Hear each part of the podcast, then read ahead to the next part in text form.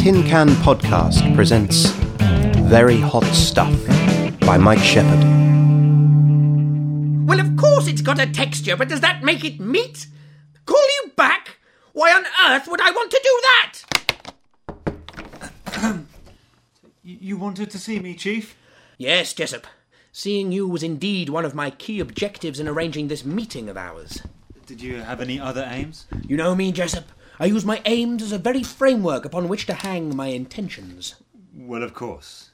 Now, about this article of yours. Ah, the article. Quite the coup de fenestra for you, young Jessup. Well, thank you, Chief. An interview with Gary Mavington. Quite the man of the moment. He's very hot stuff, Chief. Incandescent, so my sources inform me. In fact, so toasty is his status within the pantheon of popular culture, it seems a merry miracle that you should manage to secure such an exclusive and indeed extensive audience with him. Why, thank you, Chief.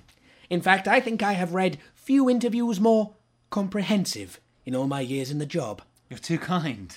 If I could refer you to your own work, I was drawn particularly to the start of the interview. You begin. Hello, Gary. It's a real pleasure to meet you. Now I hear you're from Swindon. What was that like? Gary. Yes, I have many happy memories of Swindon, a Wiltshire market town with a population of one hundred fifty-five thousand, which initially owed its considerable nineteenth century expansion to the construction of the Wiltshire and Berkshire Canal in eighteen ten, and its status as the main engineering works of the Great Western Railway, whose London to Bristol main line was completed by Isambard Kingdom Brunel in eighteen forty-one, using broad-gauge track.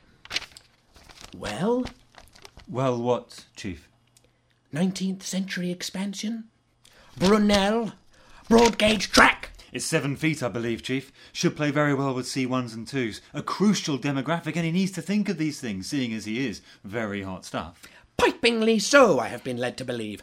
However, I find it a touch hard to countenance the notion that the star of such blockbusters as They Killed With Guns and Honey, I Maimed The Kids would display such a pronounced preoccupation with the engineering triumphs of the golden age of steam. Really, Chief?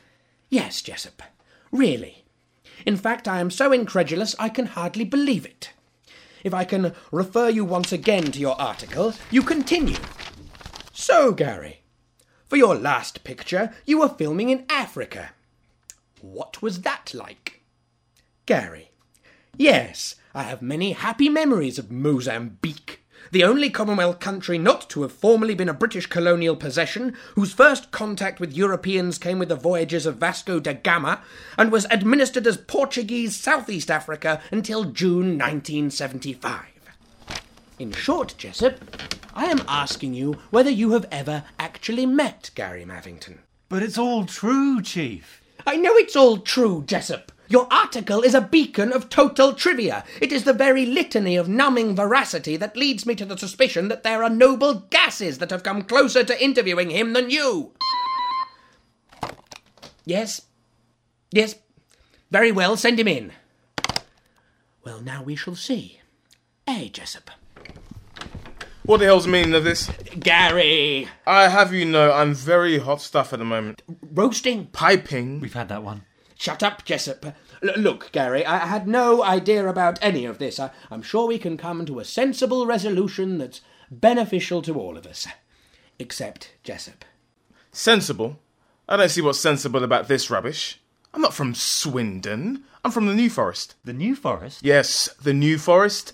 An area of largely deciduous woodland in Hampshire, originally planted as a deer hunting ground in the eleventh century, in the years directly following the Norman Conquest, its principal towns being Lyndhurst. That was Very Hot Stuff, written by Mike Shepherd, featuring Mike Shepherd as Chief, Jack Baldwin as Jessup, and Akezi Morrow as Gary.